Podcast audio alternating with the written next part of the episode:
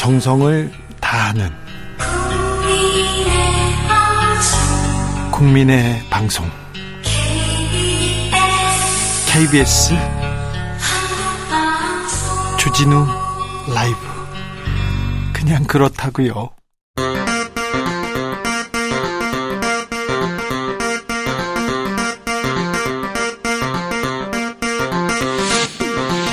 주진우 라이브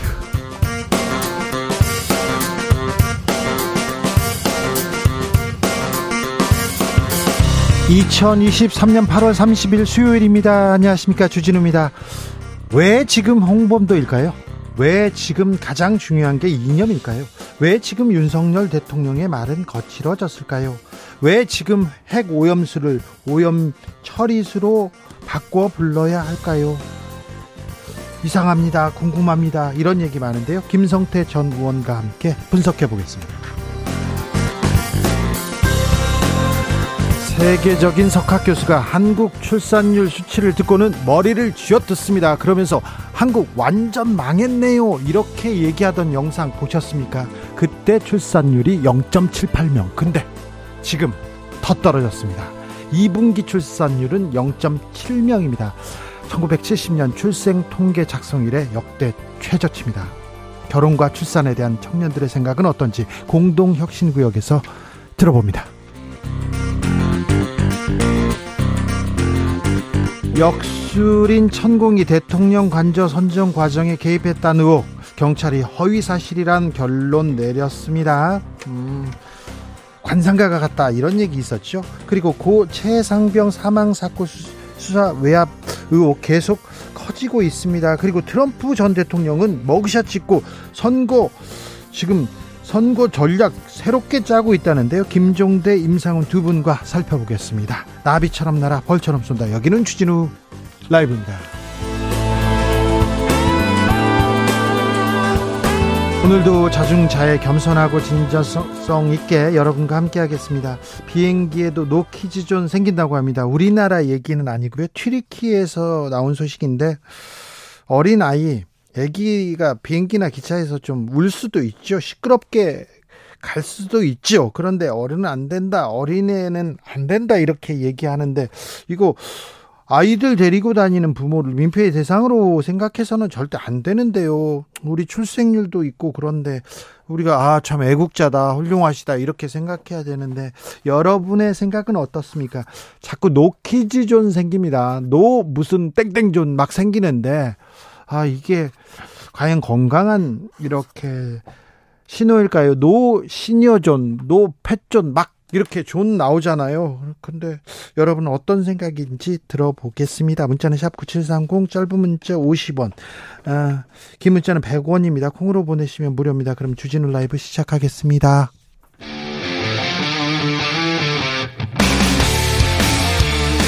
탐사보도 외길 인생 20년. 주 기자가 제일 싫어하는 것은?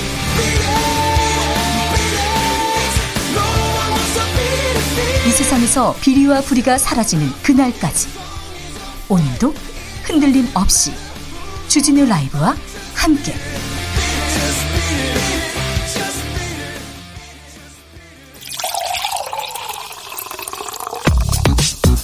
진짜 중요한 뉴스면 쭉 뽑아냈습니다. 주스 정상근 기자 어서 오세요. 안녕하십니까. 정상근 기자 어디 가다가 네. 어디 들어가려고 했는데 노 땡땡존 무슨 존 해가지고 못 들어간 적 있습니까? 아 그런 적은 없습니다. 그런 적 네, 없어요? 네. 안 걸렸어요? 어, 안 걸렸는데요. 네네. 네. 오늘은 노잼존에. 네. 네 그렇다고요? 네. 네. 들어온 것 같습니다. 클럽 같은 데는 못 갈, 못 갈 것 같은데. 아, 그래서 안 가고 있습니다. 아, 네, 안 가고 네. 있습니까? 자, 정상근 기자가 뽑았습니다. 오늘 머리 기사는 뭡니까?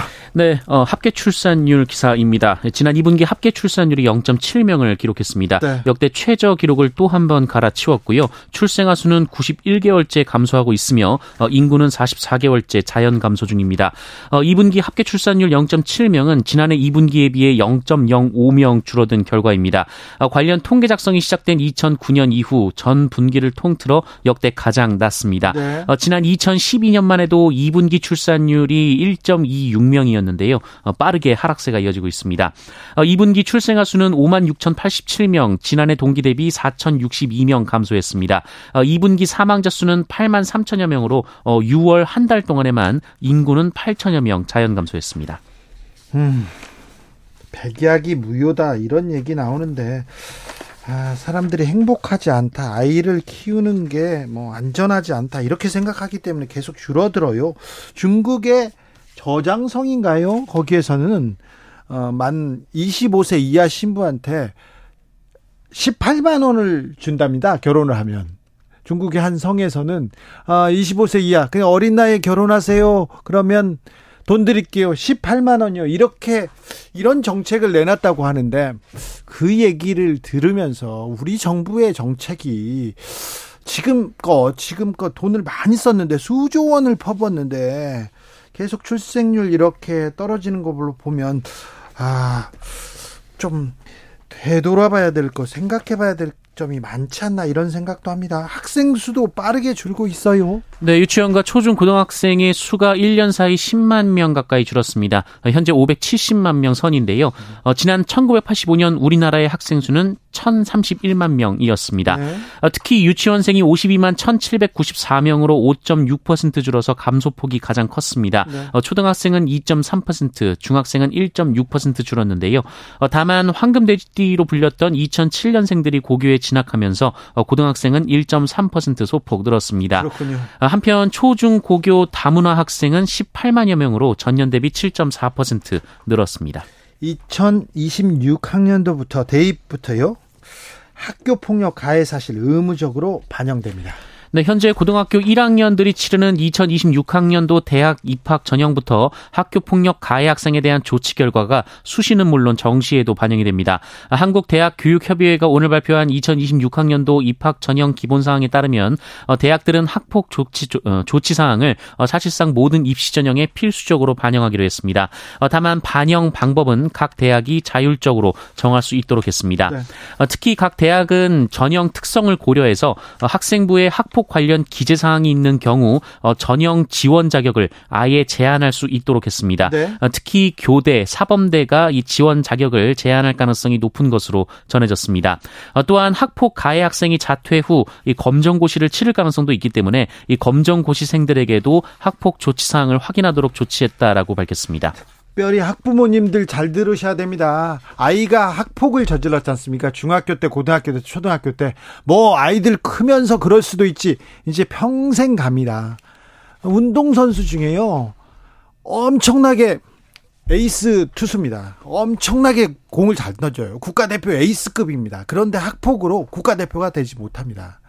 어, 연예인도 학폭으로 하차합니다. 뭐 공무원 중에 뭐 국가 리더 중에 확폭으로 이게 하차했다 그런 얘기는 못 들었어요. 그 사람 아들들은 뭐 잘 살고 있는 것 같은데 잘 모르겠습니다만 이제 학폭으로 아이가 학폭을 학생이 학폭을 저지르지 않습니까? 평생 남습니다. 네. 뭣도 못할 수 있습니다. 그러니까 누구를 이렇게 힘으로 제압하는 그런 야만의 시대는 끝내야죠. 네. 그래서 학폭 가해자들 그리고 부모들도 이거 참 반성해야 되는데 네. 잘 안 되네. 잘 안 돼요. 국민의힘이 원전 오염수 원전 오염수를 오염 처리수로 공식화하기로 했어요. 네, 국민의힘은 일본 후쿠시마 원전 오염수를 앞으로 오염 처리수로 부르겠다고 선언했습니다. 어, 유상범 국민의힘 수석 대변인은 오염된 걸 처리에 방류하는 것이라며 오염 처리수가 국제 원자력 기구에서 쓰는 공식 용어라고 설명했습니다. 어, 성일종 국민의힘 우리 바다 지키기 검증 TF 위원장은 야권이 정치 공세를 위해서 오염수라 부르고 핵 폐수라 부르는 것이라고 주장했습니다. 어, 다만 정부는 오염수 명칭을 유지한다고 밝혔습니다. 알겠습니다. 그런데요, 한 총리께서 한 총리께서 과학적으로 처리된 오염수 용어 변경 검토하겠다 이렇게 얘기했어요. 그러면 정부가 이렇게 오염수 명칭을 지금은 오염수라고 하는데 오염 처리수로 얘기하는 것 같은데 왜 일본 입장은 이렇게 열심히 이렇게 됐는지 참 이해가 안 된다 이런 분들이 많은데 잠시 후에 제가 물어볼게요. 급식에 수산물 사용 확대한다 이런 협약식도 열렸더라고요. 네, 국민의힘은 오염수 방류 이후 위축된 수산물 소비를 살려야 한다며 수산물의 급식 공급 확대를 추진한다라고 밝혔습니다. 오늘 국민의힘은 수산물 소비 활성화를 위한 수협 급식업체 간 상생 협력 협약식을 열기도 했습니다. 이런 얘기 나왔어요. 오염수 방류하면 그 다음에 이제 학교 급식 장병들 어, 식단 무조건 수산물 오른다 이렇게 얘기했지 않습니까? 네, 어, 일단 기업 구내식당 급식에서 수산물 확, 활용을 확대한다는 방침인데요. 어, 다만 초중 고등학교 등 학교 급식의 경우 학부모들의 불안을 고려해서 어, 수산물 소비 확대 대상에서 제외하기로 했다고 밝혔습니다. 네. 김현숙 여성가족부 장관 잼버리 사태에 대해서 이제서야 사과했습니다. 네, 김현숙 여성가족부 장관은 오늘 국회 예산결산위원회에 출석해서 야영을 하면서 불편을 겪었던 스카우트 대원들과 심려를 하셨던 국민들께 진심으로 사과의 말씀을 드린다며 어, 잼버리 파행 후 처음으로 사과했습니다. 아, 다만 김현숙 장관은 책임 여부는 감사원 감사를 통해 조사하면 밝혀질 것이라며 어, 지금은 누구에게 책임을 미루는 것보다 국민들께 소상히 사실관계를 밝히고 감사원 감사를 지켜보는 게 적절하다라고 말했습니다. 국민들한테 소상하게 사실관계를 밝혀야 되는데 왜 도망갑니까? 장관이 이렇게 도망가고 화장실 어, 대변인 화장실로 가고 이게 무슨 일인지 그리고 잘못했잖아요. 전 국민들한테 외국에서 오신 손님들만 보면 미안하다 죄송하게 하다 이렇게 사과하도록 만들었으면 좀 책임을 지는 모습도 좀 보여야 되는데 참 그랬어요. 김현숙 장관은요 여야 합의가 없어서 참석 안 했다. 뭐 도망간 건 아니다. 도망 안 가고 숨었다 이렇게 얘기하시는 것 같은데 지금 굉장히 늦었고요. 네. 지금 사실관계를 밝히겠다 얘기했는데 밝히세요 좀 밝혀야 되는 것 같아요. 김현숙 장관 잼버리 기간 중에 해외 VIP들 위한 숙소에서 머물렀다면서요?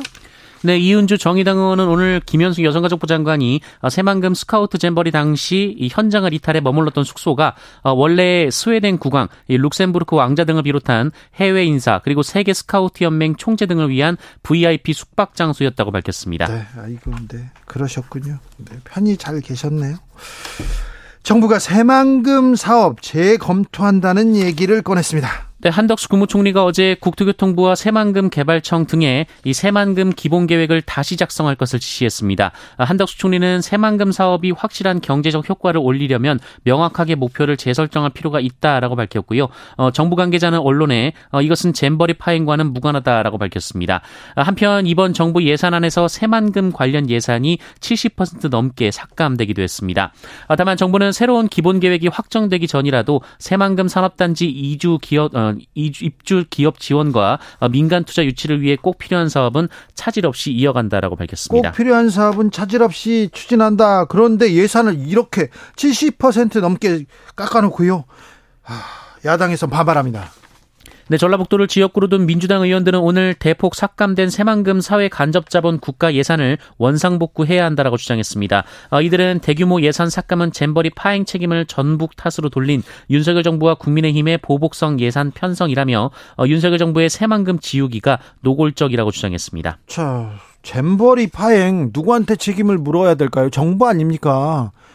어, 여성가족부, 행안부 여기다 물어야 되는 다 전라북도가 잘못했다 그러더니 전라북도 예산을 이렇게 깎고 아, 참 이래도 되는 건지 이래도 되는 건지 네, 묻고 싶습니다.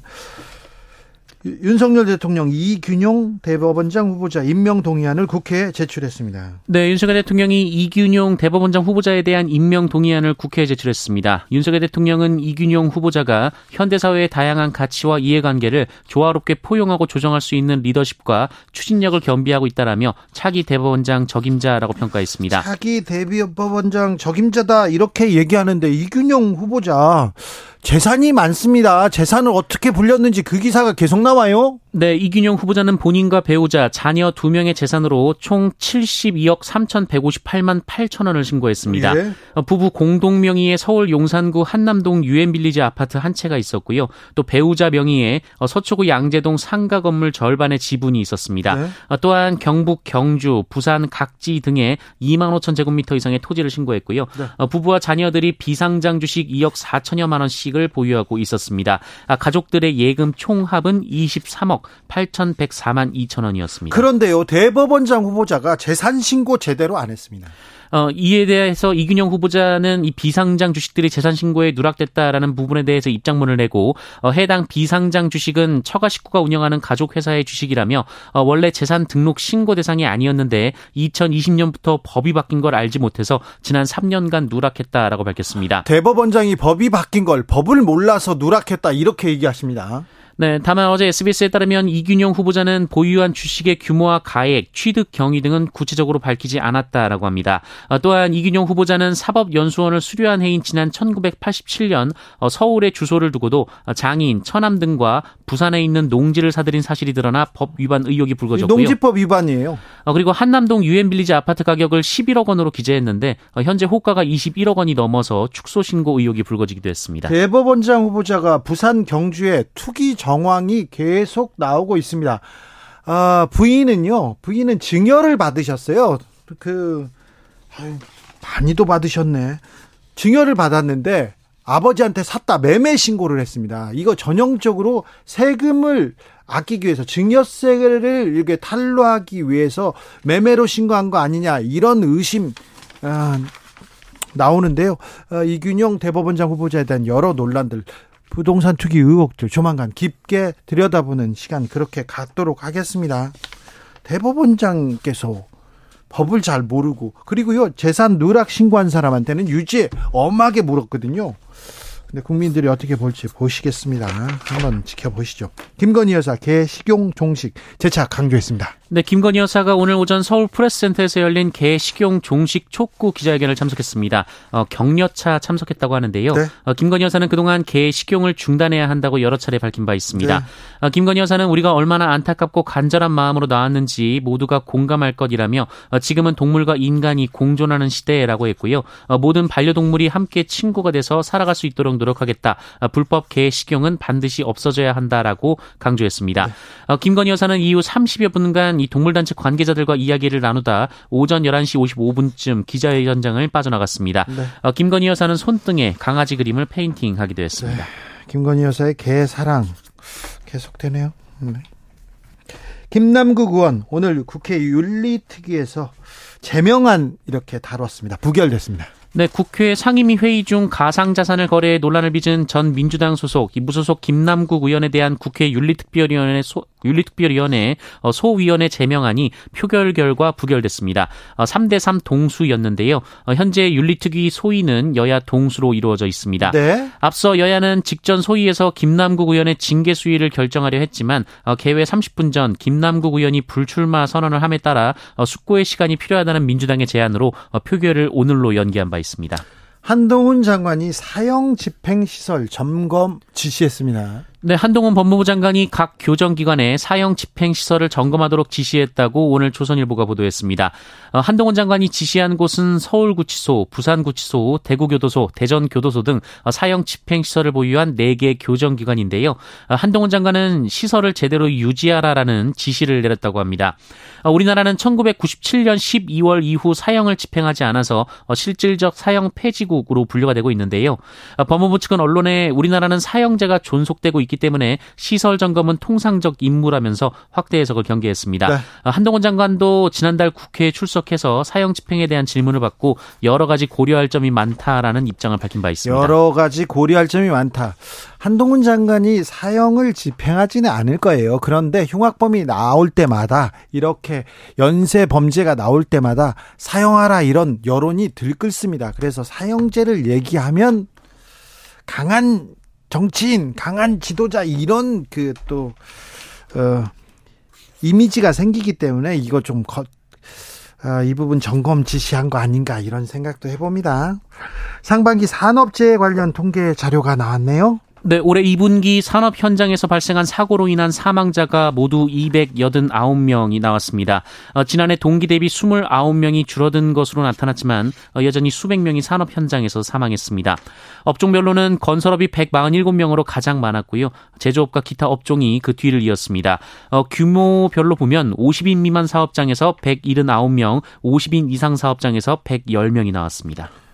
아, 올해 2분기 일하러 나와서 집에 돌아가지 못하고 못한 분이 289명입니다. 이 그 안전한 노동 환경 아무리 강조해도 지나치지 않는데요. 왜 이거 줄이지 못하는 건지 우리 사회가 나서야 되는데 특별히 사장님이 나서야 되는데 노조가 없는 회사는 더 이렇게 취약한데 그런 생각 해 봅니다. 주스 정상근 기자 함께했습니다. 감사합니다. 고맙습니다. 변혜란님께서 초등 교사예요. 3학년 아이가 오늘 급식에 미역국을 보면서 이거 먹어도 되나요? 묻습니다. 할 말이 없고 좀 미안했습니다. 얘기하는데, 네, 그 아이들한테 뭐 지금 먹고 싶지 않아 이렇게 생각할 수도 있잖아요. 그런데 이게 너무 강요하는 건 아닌가 그런 생각도 해봅니다.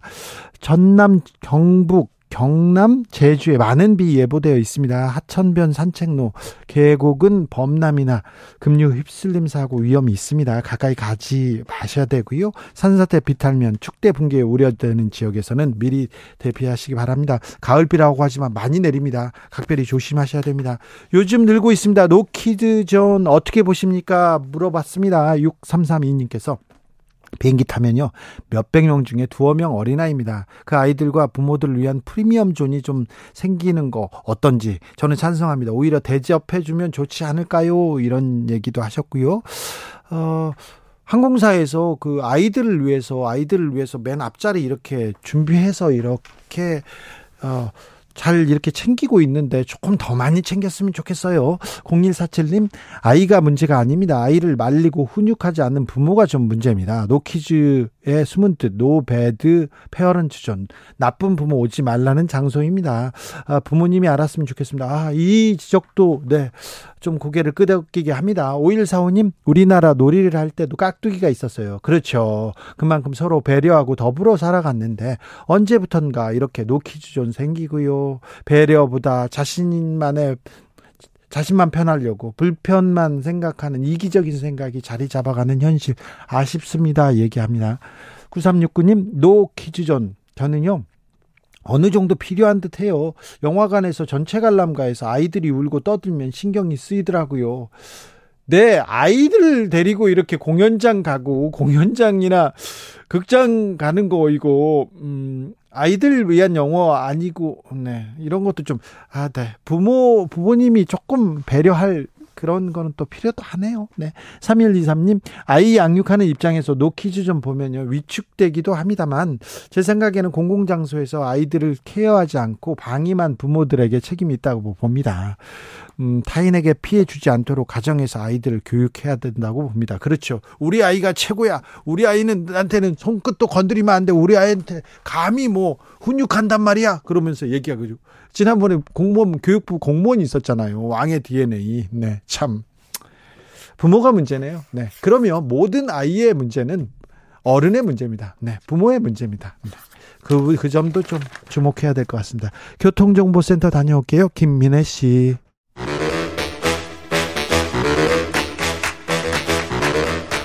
이것이 혁신이다. 여야를 내려놓고 관습을 떼버리고 혁신을 외쳐봅시다. 다시 만난 정치 공동 혁신구역. 수요일 주진우 라이브는 정쟁 비무장지대로 변신합니다. 대한민국 발전을 위해서 날선 공방 환영하겠습니다. 자, 주진우 라이브가 지정했습니다. 여야 혁신연장 세 분 모셨습니다. 먼저 김용태. 안녕하세요. 국민의힘 김용태입니다. 류호정. 네, 정의당 류호정입니다. 용혜인. 네, 안녕하세요. 용혜인입니다. 네. 노키즈 존 얘기했어요, 앞에서. 아, 네. 비행기에서 노키즈존 생긴다. 이게 튀르키예 항공사인데 아, 좀 씁쓸하다 이런 얘기했어요. 용혜인 의원 어떻게 보셨어요? 네, 사실 이제 노키즈존이 한국에서 이제 한 10, 10년 좀 넘었거든요. 한국이 제일 오래된 것은 맞는데 최, 최근에 이제 해외 외신들이랑 인터뷰를 하면서 보니까 해외에서도 조금씩 이제 생겨나고 있는 상황인 것 그게 한국에서 먼저 생겼다고요? 한국이 한국은 한 10년 정도 됐습니다. 아이고 네. 오래됐네요. 그래서 오랫동안 자리를 잡았고 이제 해외에서도 좀 어, 퍼져 나가고 있는 중인데 나와 좀 다르거나 나의 어떤 미감이나 불편함에 맞지 않는다는 이유로 누군가를 배제하는 것이 괜찮은 사회인가에 대해서 우리 사회가 좀 함께 숙고해봐야 되지 않을까라는 네. 생각이 듭니다. 네, 부모님들 좀 먼저 좀 잘 고민해야 돼요. 제 친구 중에 하나는 나이트클럽에 갓난애기를 데려가 가지고 나이트클럽에요? 네. 나이트클럽에 그 노키즈존 거기는 노키즈존 해야 되는데 그런 데는 지금 현행 법으로도 친구분이 거기 직원이신 거예요? 아니요, 뭐, 뭐, 또 관계자일 수 있죠. 그런데 그런 거는 좀 문제가 있는데 노키즈존 네. 많은 고민하게 됩니다. 자, 제3지대가 막 움직입니까? 움직여야죠. 네, 움직여야 되죠. 이번 네. 이번에 이제 월요일 화, 네 월요일에 제가 양행자원님 한국의 희망 그 신당 창당 하셔서 축사를 네. 부탁 부탁하셔서 가서 축사를 했습니다. 그래요? 뭐라고 네. 축사했어요? 뭐 시작하는 거니까 응원하고 또 제3지대를 위한 이런 움직임 다 응원 드린다. 그리고 사실 참석한 것 자체를 두고도 조금 이제 비판적으로 보시는 분들이 있는데 네. 뭐 정치라는 게 그렇잖아요. 그리고 제가 평소에 제3지대를 위해서 생각이 뭐 좀 다르다는 이유로 누군 되고 안 되고 처음부터 갈라놓을 필요 없다라고 말한 만큼 축사도 못하러 가는 건 조금 자기 모순이라는 생각도 했고 네. 또 어떤 분들이 모여 있는지 어떤 비전 있는지도 좀 궁금하기도 해서 네. 그래서 네. 축사를 했습니다. 정부가 내년도 예산안 발표했습니다. 청년 정치인들은 예산안 어떤 부분이 주로 보이던가요? 먼저 보이던가요? 김용태 일단 뭐 전반적으로 내년에 이제 총선이 있잖아요. 근데 뭐 역대 보면 총선이 있거나 선거가 있기에 있는 해 예산안 같은 경우 좀 늘려가지고 그런 선심성 예산들도 많이 있었는데 어쨌든 저, 지금 정부 기조가 재정 건정성을 좀 유지하겠다라고 해서 총선이 있음에도 불구하고 많이 아껴 쓰겠다라는 그 취지 자체는 저는 되게 그 점에 있어서는 뭐 이렇게 칭찬하고 싶습니다. 네, 저는 2023년 대한민국 경제 큰일 났다. 이 예산안을 보면서 대한민국 경제 정말 망하는 거 아닌가라는 생각이 들었습니다. 이 올해도 이 부자 감세 기조 때문에 40조가 지금까지 40조, 연말까지 한 44조 정도 세수 결손이 날 것으로 이제 예측이 되는데 심지어 이 세수 결손을 메우려고 막 공공기관들의 자산을 매각하고 있는 것 아닙니까? 부자 감세로 가난해진 정부가 심지어는 이제 자산마저 팔아치우고 있다라는 거고요. 그리고 이제 건전 재정이라는 기조 구조를 유지한다는 것인데 이 건전재정이라는 건 사실 지출만 줄인다고 되는 건 아닙니다. 우리 다 살림 각자의 경제 사정을 운영해 봐서 알지 않습니까? 수입과 지출의 균형이 있어야 건전 재정이라는 것도 가능한 것인데 어, 이번 예산안은 어, 지출만 어, 지출과 수입의 균형이 전혀 보이지 않는다라는 생각이 들었습니다. 그래서 어, 역대급 적자를 운영하면서 국가 부채율도 소폭 증가한 예산을 편성을 했고 근데 거기에다가 건전 재정을 주장한다. 전반적으로 정부의 이 예산 운영의 기조 자체가 거짓말이다라는 생각이 들었습니다. 들었습니다. 류호정 뭐 비슷한 기조긴 한데요. 정의당은 오늘 이제 공식 입장 발표를 했거든요. 파국적 긴축 예산이다. 뭐 요약하면 이런 건데 사실 장 긴축 을 해야만 하는 이런 상황을 지금 정부가 만든 것도 있습니다. 특히 이제 작년에 저희가 세법 어, 관련안을 200건 넘게 통과를 시켰는데 그 중에서 증세는 단 한 건도 없고 다 감세안이었거든요. 지금 이 상황을 만든 자초한 바가 이미 있다라고 말씀을 드리고 싶고 뭐 연구개발, 교육재정 축소하는 건 사실 미래를 포기하는 예산 아닌가. 기후위기 대응에도 좀 안일하고요. 토건 예산을 오히려 또 늘렸고요. 약자 복지를 확대했다고 자랑하지만 사실 이런 상황에서 그건 좀 어울리지 않는 덧붙임이라고도 생각했습니다. 자, 세 분한테 물어볼게요. 지금 가장 중요한 게 뭔가요? 정치에서 가장 중요한 게 뭘까요? 제 개인적으로 생각할 땐 협치라고 생각해요. 협치요? 지금 정치 구도가 뭐 이렇게 싸우는 구도로 바뀌고 이념 전쟁화 되고 네. 뭔가 양극단에서 서로를 이제 악마화하는 형국으로 여야가 서로 바뀌어가고 있는데 네. 그럼에도 불구하고 정치라는 것이 대화 타협을 통해서 네. 서로가 함께 해가는 거잖아요. 그런 게 굉장히 중요한 것 같아요. 그러니까 문재인 정권이 심판받았던 여러 가지 이유 중에 있었겠지 이유가 있었겠지만 그 이유 중에 하나는 저는 야당을 국정 파트너로서 인정 안 했기 때문이라고 생각하거든요. 적폐 청산 적폐로 규정하고 청산해야 할 대상이라고 삼았잖아요. 우리는 그렇게 하지 말자고 했는데 지금 국민의힘이 똑같이 과거 이제 민주당이 여당이었을 때 했던 행동들을 닮아가는 것 같아서 네. 야당을 뭔가 타협의 대상이 아닌 뭔가 함께 갈 수 없는 그런 세력으로 규정하는 것 자체는 이런 것을 좀 지양해야 되지 않나 생각합니다. 그럼에도 불구하고 네. 결국엔 국정 파트너는 야당이잖아요. 네. 국회 협치가 굉장히 중요한 시점인 것 같습니다. 아니, 총선 앞두고 김용태 최고 가장 중요한 거는 이념 이렇게 얘기해야 되는 거 아닌가요? 저는 지금 사회의 사회 갈등 조정 능력을 잃은 것 같거든요. 정치권이. 네. 그 싸울 땐 싸우더라도 그래도 결과물을 가지고 와서 이 문제는 이렇게 해결하기로 했습니다라는 게 있어야 하는데 싸움으로만 끝나는 건 지금 우리가 계속 이야기하는 뭐 기후 위기, 인구 위기, 뭐 사회 보험 개혁이라든지 이런 각종 어 뭐랄까 사회, 사회적으로 머리를 맞대야 할 그런 문제들을 풀어 나가지 못하게 하는 걸림돌이 되는 거 아닌가. 뭐 짧게 얘기하면 협치죠. 네. 저는 오히려 어, 너무 싸워서 문제라고 생각하지 않고요. 싸워서 싸워야 할 것들을 제대로 못 싸우기 때문에 문제라고 생각합니다. 그러니까 어, 21대 국회가 이 국민의힘의 이 막무가내식 국회 운영에 대해서 사실은 계속해서 질질 끌려가고 있는 거예요. 그러니까 제가 국회가요? 제가 국회에서 느끼기에는 네? 지금 윤석열 정부와 국민의힘은 내년 총선까지 이 국회를 제대로 운영할 의지가 없습니다. 그러니까 어, 오송지하차도 참사에 대한 현안 질의 같은 것도 파행을 시키고 심지어는 그 오송지하차도 참사에 대한 현안 질의를 파행시킨 이유가 잼버리 현안 질의였는데 여가위에서는 또 잼버리 현안 질의를 파행시키고 있습니다. 그러면서 사실은 행안위와 여가위에서는 예, 그 결산 심사도 진행하지 못했거든요. 그러니까 어 그 전반적으로 내년 총선 때까지 국회를 정상적으로 운영할 의지가 없다라고 한다면 저는 어, 그 의지가 없는 그 무능력함과 무의지에 끌려갈 것이 아니라 야당들은 좀 야당이 해야 할 일들을 해야 한다고 생각합니다. 근데 여소 야대잖아요. 그러니까 야당 야당이 힘을 보여줘야 되는 거 아닙니까? 그렇습니다. 그래서 이 이 야당이 해야 할 일을 하는 것을 어떤 정쟁과 싸움의 프레임으로 끌고 들어간다면 저는 개혁 과제들은 21대 국회에서 좌초될 수밖에 없을 것이라고 보고 노란 봉투법 야당이 강행 처리한다고 해서 그것이 정쟁은 아니잖아요. 네, 그런 의미에서 해야 할 일들을 하면 국민들은 거기에 대해 평가하실 것이다라고 생각합니다. 네, 저는 전반적으로 지금 정치권의 언어가 굉장히 과격하고 자극적이에요. 거칠어졌어요. 그러니까 대통령도 말씀 말씀도 그렇고 야당 대표의 단어도 굉장히 거칠어요. 야당 대표도 뭐 오염수 문제와 관련해 가지고 뭐 제2태평양 전쟁을 거론하시기도 하고 또 뭔가 어떤 정권을 향해서 뭔가 인정하지 않는 듯한 그러한 굉장히 자극적인 표현들 많이 하시고 있어서 전 여야 모두 정치권이 좀 자극적인 언행, 서로를 악마화하고 이런 것은 좀 지양해야 된다 생각합니다. 네. 뭐 정치가 제 기능을 안 하면 지금 이제 정치인들끼리 싸우는 게 아니라 세상 모두가 싸우게 되잖아요. 네. 지금 네. 딱 그런 꼴인 것 같습니다. 나라가 두, 두 쪽, 세 쪽 이렇게 나서 서로 싸우고 문제는 아무것도 해결 안 되고 그런 상황들 때문에 이제 정치 혐오가 커지는 거 아닌가.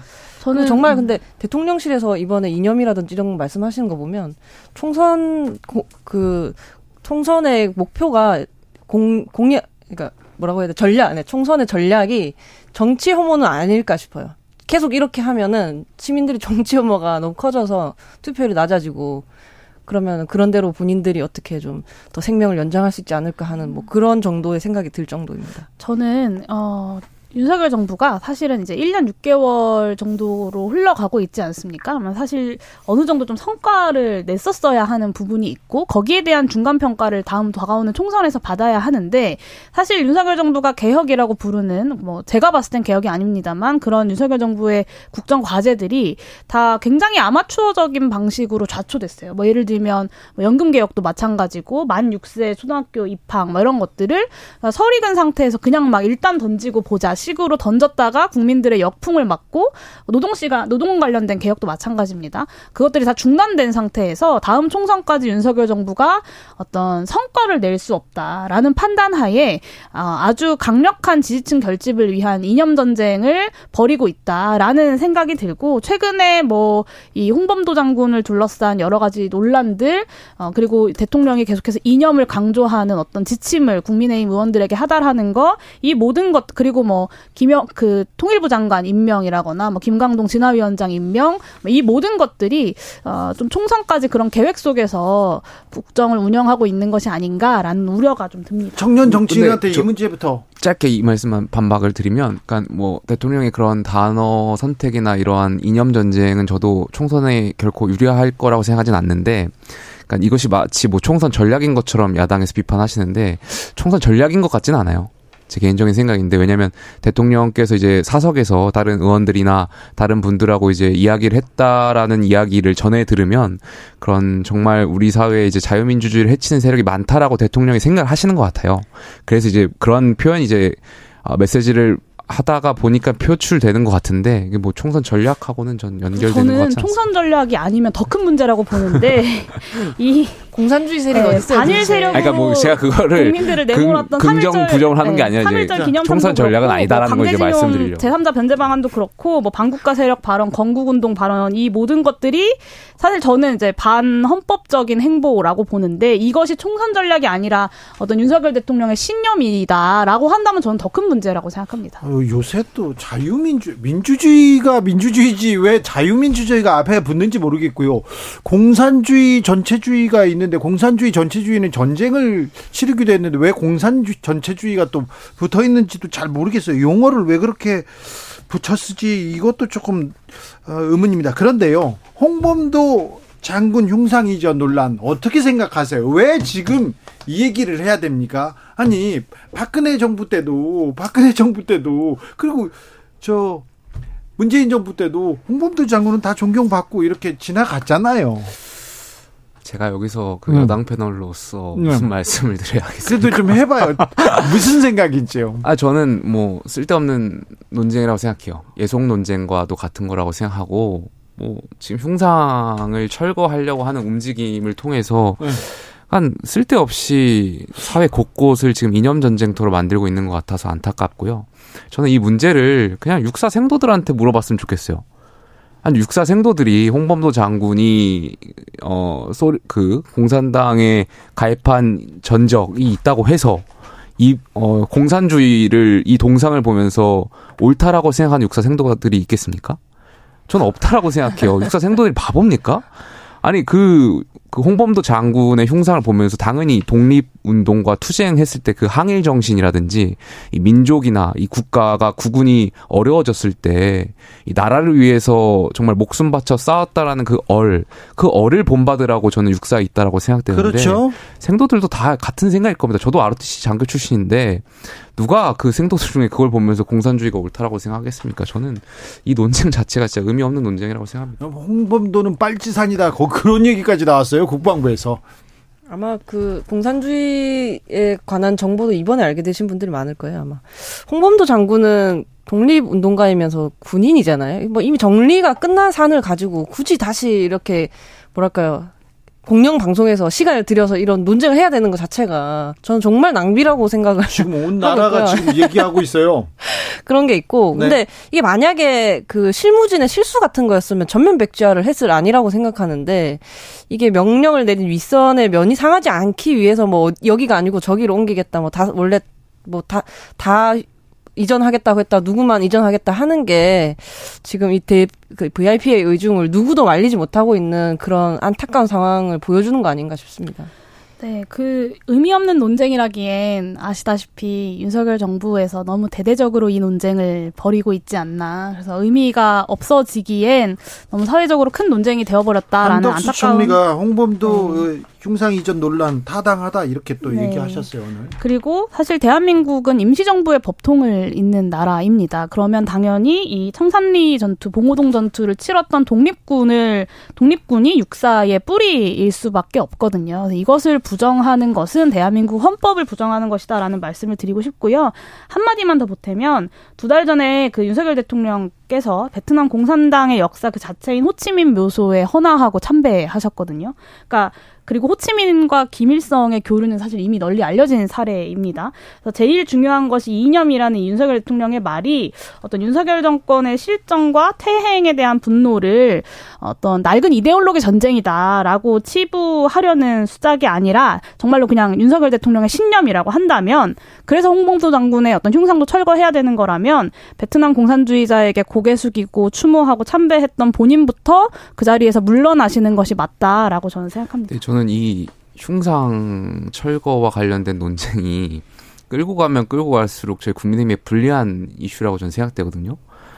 어, 그럼에도 불구하고 왜 여당과 정부가 자충수를 계속 둬가지고, 그러니까 네. 이게 뭔가 뭐 특별한 어떤 사건이 있어서 예기치 못한 그런 사건이 발생해서 우리가 방어하는데 어, 그런 거에 아니잖아요. 우리가 그냥 우리 스스로 흉상 철거에 대한 안을 내놓고 지금. 그렇죠. 자충수를 지금 덫을 걸고 우리가 지금 스스로 걸려 넘어지는 거잖아요. 문제 제기를 그러니까 왜, 했죠. 왜 그러냐면 이런 이 논쟁 계속 결국에는 끝에 가면은 결국에 박정희 대통령을 걸고 넘어질 수밖에 없어요. 민주당에서는. 그러니까 박정희 대통령도 그 과거에 이제 그 남로당 활동 경력이 있잖아요. 네. 그 거기에 대해서 어떻게 말을 할겠습니까 저희가? 그러니까 그럼에도 불구하고 그리고 그, 그러니까, 홍범도 장군 추서한 분이 박정희 대통령입니다. 그러니까 저는 이 논쟁의 의미가 없다라는 거예요. 네. 그런데요, 계속해서 이념이 가장 중요하다고 합니다. 공산주의 세력이 지금 남한에서 남한에서 준동하고 있고 막 큰 영향력을 갖고 있고 막 그렇습니까?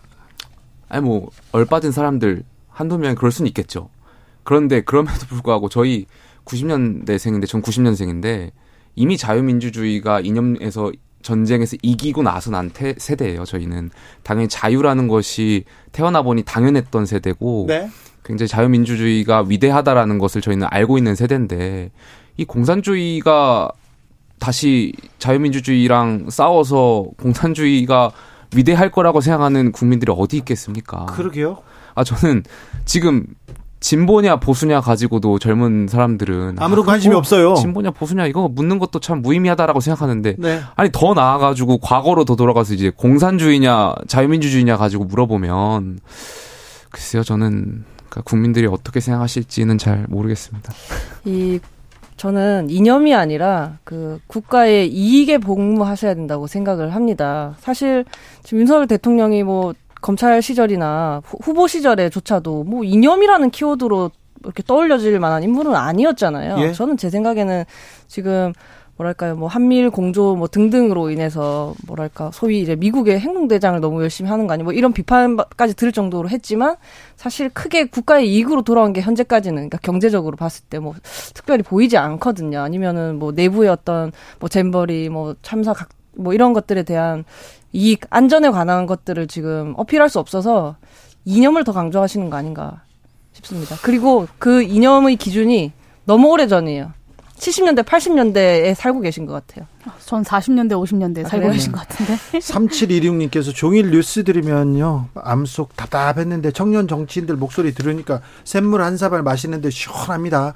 얘기하는데 아직도 세계 어느 지도자 중에 이념이 가장 중요하다고 이렇게 얘기하는 지도자는 본 적이 없어서요. 최근에는 거기다가 공산주의 계속 얘기하고 그러는데 전체주의 얘기하는데 북한은 공산주의 아닙니다. 그 전체주의도 아니고 독재예요. 공산주의 주변에도 못 가고 있는데 이 부분은 또 왜또 공산당 이 얘기가 나오는지 저 도무지 이해가 안 가요. 그런 분들이 많은데요. 네. 자, 그래서 국민의힘은 연찬회 이후에 뭘 어떻게 한답니까? 뭘 어떻게 이제 자 총선 승리로 가자 어떻게 해요? 이념으로 아니 경제 얘기를 막 하다가 당과 뭐 당정 분리가 아니 이제 당정 일체를 강조했고 당정 일체 그럼 대통령께서 이제 이념의 네. 중요성을 말씀하셨고 네. 예산안을 대표께서는 그렇죠. 민생 정치를 강조하셨단 말이죠. 이게 좀 배치되고 있어서 그래서 지금 묻는 거예요. 지금 저희 같은 이제 밑에 있는 사람들은 네. 어떻게 이제 해야 되나 이념을 예산, 말해야 되는지 민생을 그러니까 말해야 되는지 저희도 좀 헷갈립니다. 예산을 그 내놓고 경제가 어렵지만 우리가 어떻게 해보겠습니다 하면서 어떤 그 경제, 어떤 민생 정책 그 얘기를 해야 되는데 지침 받은 게 없어가지고 네. 보도 지침을 좀 내려주셨으면 좋겠습니다. 이념이 중요하다고 했잖아요. 자, 그래서요. 어떻게 보이십니까? 그뭐 중진 활용료론 뭐 이런 이야기도 나오지 않았었나요? 그러니까 수도권 네. 위기로는 네. 계속 나오나 봐요. 근데 뭐 그 그 중진 활용론이라는 게 결국 이제 원희룡 장관, 뭐 나경원, 안철수 그리고 뭐 또 한동훈 장관 뭐 이런 분들을 말하는 것 같더라고요. 네. 그래서 김종인 위원장님이 참신한 인재론을 해, 해야 한다 이렇게 말씀하셨는데 네. 저약 그런 걸 보는 것 같아서 옷장 옷이 가득한 옷장 문을 탁 열었는데 네. 입을 옷이 없다라고 얘기하는 것 같더라고요. 네. 지금 사실 참신한 인재라고 하면 지금 김용태 전 최고도 속보 있고. 말씀드립니다. 네. 국방부 감찰단에서 전 해병대 수사단장 구속영장 청구했습니다. 네. 아, 국방부 검찰단에서 박대령에 대한 구속영장 청구했습니다. 수사를 거부하고 증거인멸 우려가 있다고 사내 중대하다 이렇게 하고 구속영장 청구했습니다. ROTC 출신 김용태한테 잠깐 묻고 갈게요. 네. 그래서 저는 국방부 장관하고 해병대 사령관한테 이거만 묻고 싶어요. 저 해병대 수사단장은 부하 아닙니까? 부하죠. 아니 그 지휘관이, 그러니까 네. 국방부 장관, 해병대 사령관이 수사 그러니까 해병대 1사단장도 부하고 예. 지켜야 될 의무가 있겠지만 저 수사단장은 누가 지켜줍니까? 네. 아니, 상관들이 아니 부하를 저렇게 항명죄라고 그러니까 뭐 이렇게 구두 지시를 예, 따르지 않았다라고 해서 저렇게 고발하고 하는 게 저는 글쎄 리더로서 제가 배웠던 장교의 책무나 이런 건 좀 괴리감이 있는 것 같아서 굉장히 네. 안타깝습니다. 아, 잠시 후에 군사 전문가 김종대 의원한테 자세히 물어보겠습니다. 다시 류호정으로 갑니다. 죄송합니다. 거의 뭐 마무리하겠습니다. 네. 참신한 인재 있다. 여기 뭐 김용태 전 최고도 있고 천하용이 네. 뭐 그리고 뭐 이준석 전 대표도 있고 이런 분들을 이렇게 외면하면은 글쎄요. 아니, 근데, 확장이 과연 될까요? 근데 네. 그, 그러니까 국민의힘에서 근데 대통령실에서 문제를 냈어요. 지금 가장 중요한 건 뭐 이렇게 가로 열고 거기에다 이념이라고 써야 되는데 김용태 최고는 이거 저 불필요한데요. 이렇게 얘기하면 이거 괜찮을까요? 아니, 저도 수도권에 있는 사람이니까. 그러니까요. 수도권에서는 이제 민생이 더 중요하죠. 아, 예, 네. 저, 저 한마디만 그 다시 한번 말씀드리건데 이념이 아니라 이익에 복무하셨으면 좋겠다 네. 이 말씀드리고 또 항상 이 얘기를 여당 야당 이렇게 걱정을 하다 보면 이제 뭐 정의당 이더 열심히 잘해야겠다 이 말을 꼭 덧붙이고 싶습니다. 네.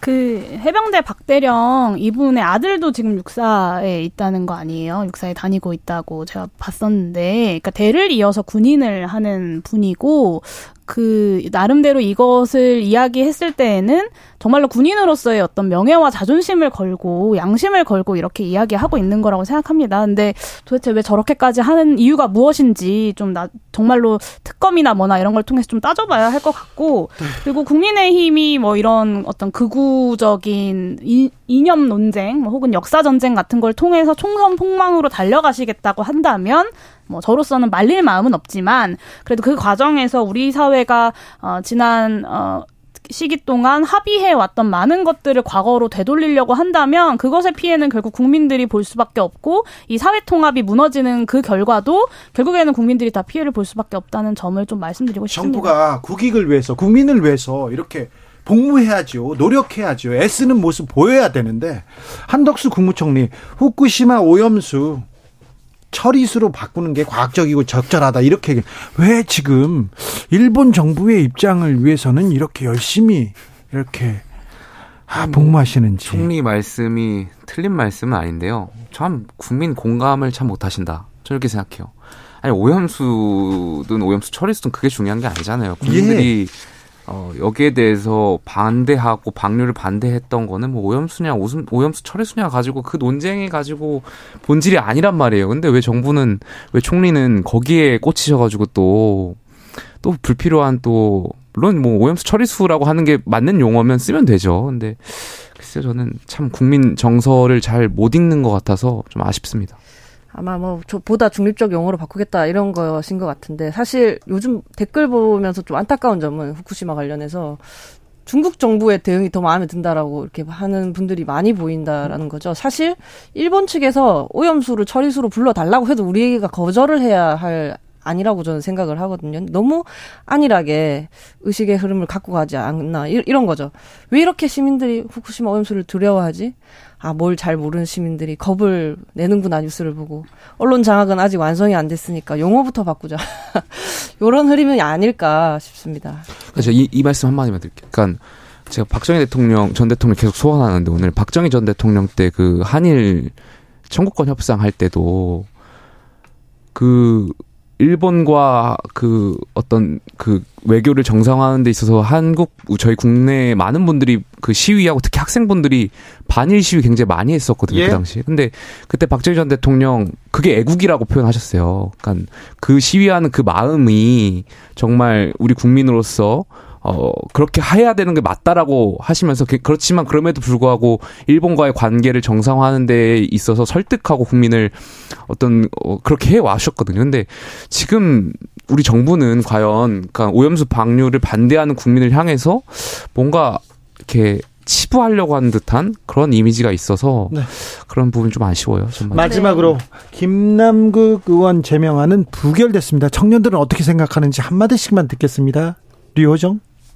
역시 그 온정주의를 떨쳐내지 못했군요. 혁신 혁신주의 그 얘기 도대체 왜 했는지 모르겠어요. 네. 네, 저는 계속해서 반복하지만 국민 권익위 전수조사로 투명하게 공개하는 것을 말씀드리고 싶습니다. 쇼 끝은 없는 거야. 이렇게 하겠습니다. 쇼 끝은 없는 거예요? 네. 계속 어떻게 어떤 쇼가 벌어집니까? 계속 있겠죠. 자, 김용태, 류호정 이번 주말에 기후 환경 프로젝트 함께 합니까? 청년 정치인들은 기후 환경에 대해서 네, 나섭니다. 예, 그러니까 정치가 계속 싸우고 악마화하고 하는 가운데서 네. 지적 논리를 떠나서 이제 공감을 얻을 수 있는 주제가 저는 기후 환경 분야인 것 같고 네. 그 중에서도 이제 폐기물 쪽을 이제 교집합으로 좀 이번에 단기 프로젝트로 좀 잡았어요. 그래서 저희가 현장을 좀 많이 보고 어, 여기에 대해서 우리가 입법 사항이라든지 정책적인 사항을 좀 대안을 한번 내놓아 보자. 네. 그래서 좀 어, 근데 좋은데요. 왜 류호정 김용태만 해요? 용해인은요? 민주당의 이동학 전 최고 있고 뭐 네, 그러게요. 저한테도 연락을 주셨으면 좋았을 텐데 네. 참 이것이 협치인가라는 생각이 들고요. 그래 저는, 몰랐어? 네, 몰랐습니다. 이번 주 아유. 주말에 그 후쿠시마 오염수 방류 반대 집회가 예정되어 있어서 저는 거기에 참석할 예정인데요. 그 국민의힘이 시간 됐어요. 안녕. 음. 잘 가세요.